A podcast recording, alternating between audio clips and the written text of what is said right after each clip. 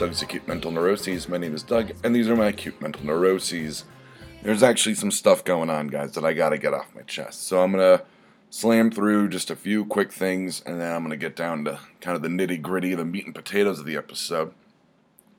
Um, I talked a while ago about uh, launching that whiskey show. Um, I haven't really done my due diligence. There's been not a lot of follow up on it. I just can't seem to connect with Deb to head down there. So, uh, but I did start working on the logo, so I'm really happy. So there is some movement there. I will uh, eventually meet up with Dave, who's going to be the host, and uh, we'll get stuff done. Um, I'm really excited about launching that show. Uh, also, uh, I talked about uh, another collection agency coming after me for something that got paid three different times, and now I'm dealing with that. Turns out uh, the thing I paid is is still apparently outstanding, and uh, whatever. I don't think this fucking legal team in, in uh, Texas is going to take me to court for forty dollars. It's retarded. I don't want this hanging over my head, so I am uh, speaking of due diligence, following up on everything I've got to get them off my back for fucking forty dollars. It's ridiculous, just ridiculous. It's just a money pit. It's just a scam. That's not why I'm angry, and I'm not angry. I'm I'm, I'm sad. Uh, I, w- I was angry on uh, on Sunday night about what I'm about to talk about. Um, Gonzo and I had a had a bit of a falling out, and it starts there. Um, it doesn't end there, but it starts there. Gonzo, if you don't listen to Shooting the Gap, is one of the co-hosts. Um, he does have a bit of a volatile personality. Uh, he can be a volatile drinker, and basically what was going on um, the last couple runs of uh, Shooting the Gap, I just felt really genuinely disrespected as a engineer and producer. Um, I take off my friend hat when uh, we're recording, but things like can't have the phone, uh, can't have your cell phones by the microphone because it creates a shit ton of static. And we actually, I the audio that I did get was almost completely unusable. Uh, and he, because he wouldn't listen to me, uh, just waved me off, uh, totally dismissed me. Um, had everything worked out better, which I haven't gotten to yet. You know, I might have said, "Here's the audio. Like this is horrible. This is why." You can't have your cell phones out on the table. You really can't use them to look stuff up unless you're like far away. Like th- this is why, and I'm sure he would go, "Oh, okay, like I get it now." But the fact that like he doesn't believe that I know what I'm talking about, and when we're recording and they get way off topic, or they are just kind of repeating themselves, or they get um, worked up they're passionate about sports. Um, sometimes uh, when James is on Gonzo and he can kind of come to uh, loggerheads, and I have to kind of go, "Hey, this is you know bad." Bad podcasting right now. Like you guys are just arguing for the sake of arguing, which I've talked about on this show before. Um, James was not there uh, on Sunday. So Gonzo and I had a falling out. Basically, I finally just like stopped the show and went, I'm, I'm done. I'm going to edit it down to like, you know, half an hour um, and then it'll go up. Um, not knowing now, but not knowing then that uh, there was all that static and it was almost completely unusable audio, which sucked. Gonzo effectively grabbed my computer and held it hostage to the point where I had to walk away and have Ryan come in as a negotiator. He was effectively Kevin Spacey in the movie The Negotiator to get my computer back. And honestly, I thought he was going to smash it, but he just wanted to get my attention. And he knew, Gonzo knew that, you know, if he had my computer, he had my full attention. Started screaming that all I cared about was stuff.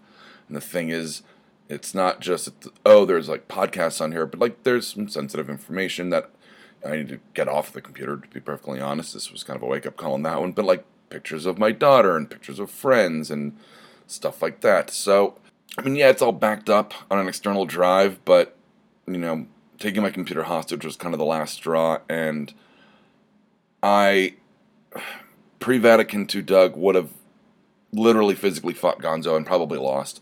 I just walked away. Uh, that's post Vatican II Doug, the therapy taken hold. Um, I just walked away, said, Ryan, get my computer back, and then I'm going to leave.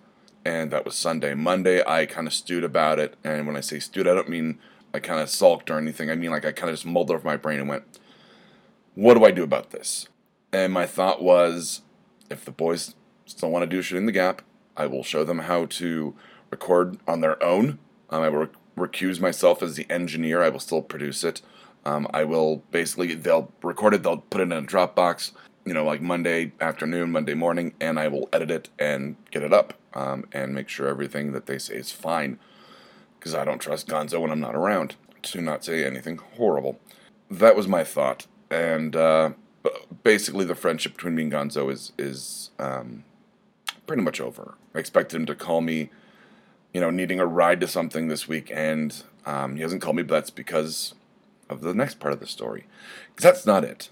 That's not that's not where the story ends. Gonzo was upset, primarily because I guess he had plans after recording that he never told me or Ryan about, so we had no idea. I told Ryan that I might get out of work at 1.30, I might get out at 4, so he went to the store with his wife and, and like didn't get back till 5, which was fine with me, I didn't care. Um, but Gonzo cared. We didn't know why. He never communicated that with us. Um, he and Gonzo was right when I said, well, I texted Ryan about like not knowing what time I'm going to get off work, and he goes, well, I should be involved in those kind of texts when you know I could have stuff scheduled. I went, you're absolutely right. I'm sorry. I should include you in those texts. So I will give him.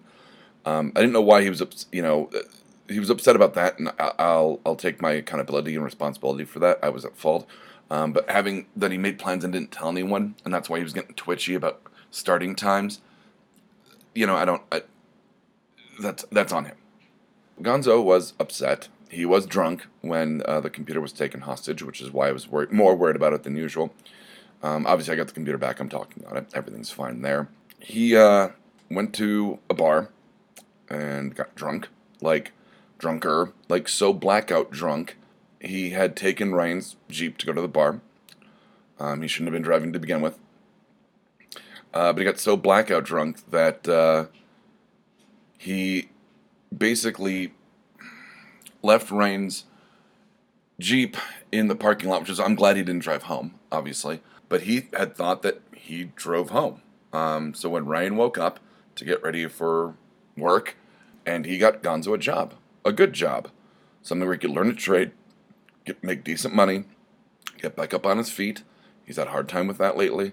Gonzo like was just gonna sleep it off and not go to the first day of his work. And Ryan's like, "Well, that's your fucking choice." He went outside and was like, "Where's my car?"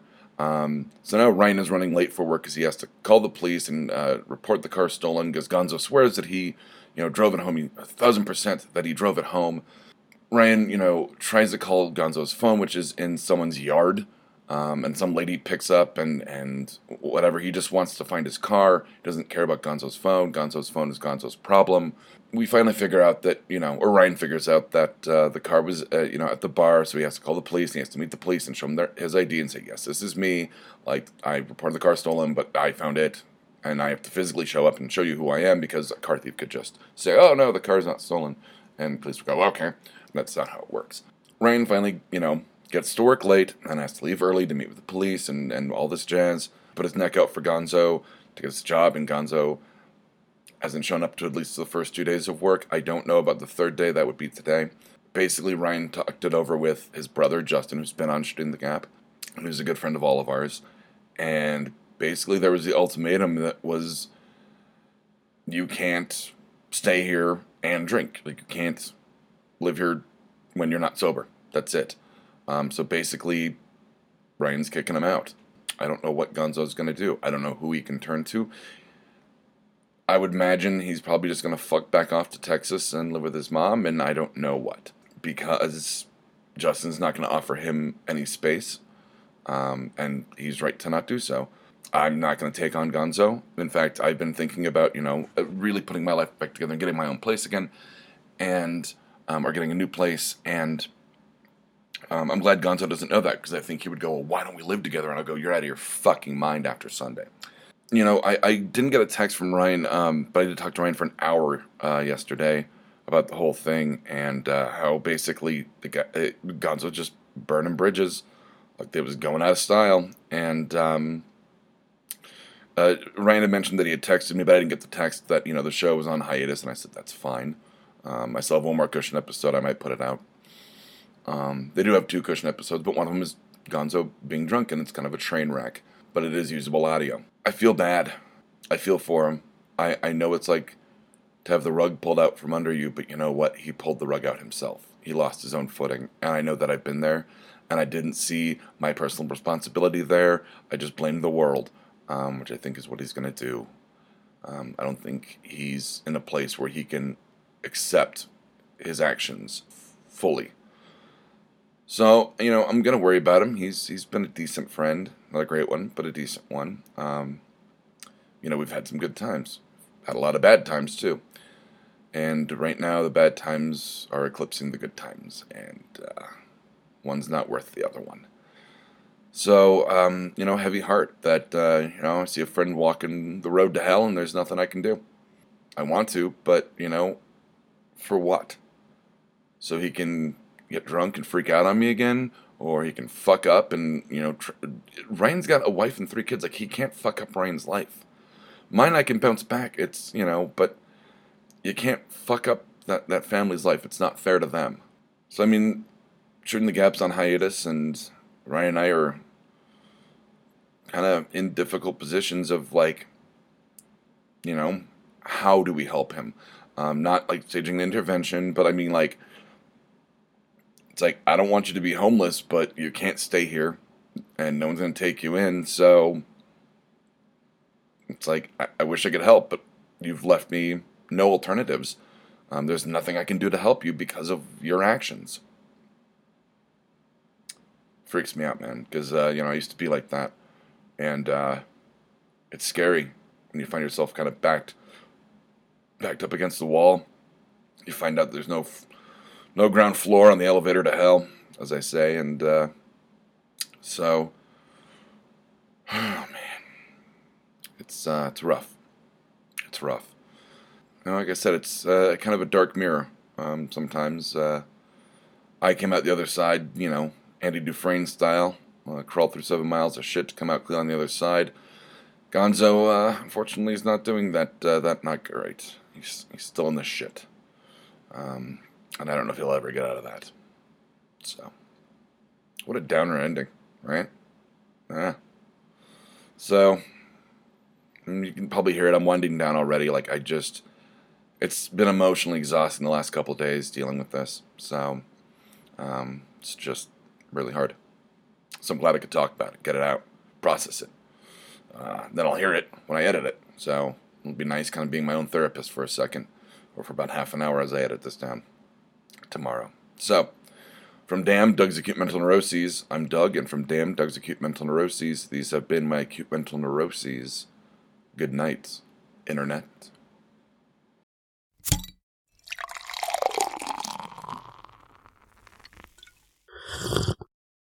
Oh, yeah.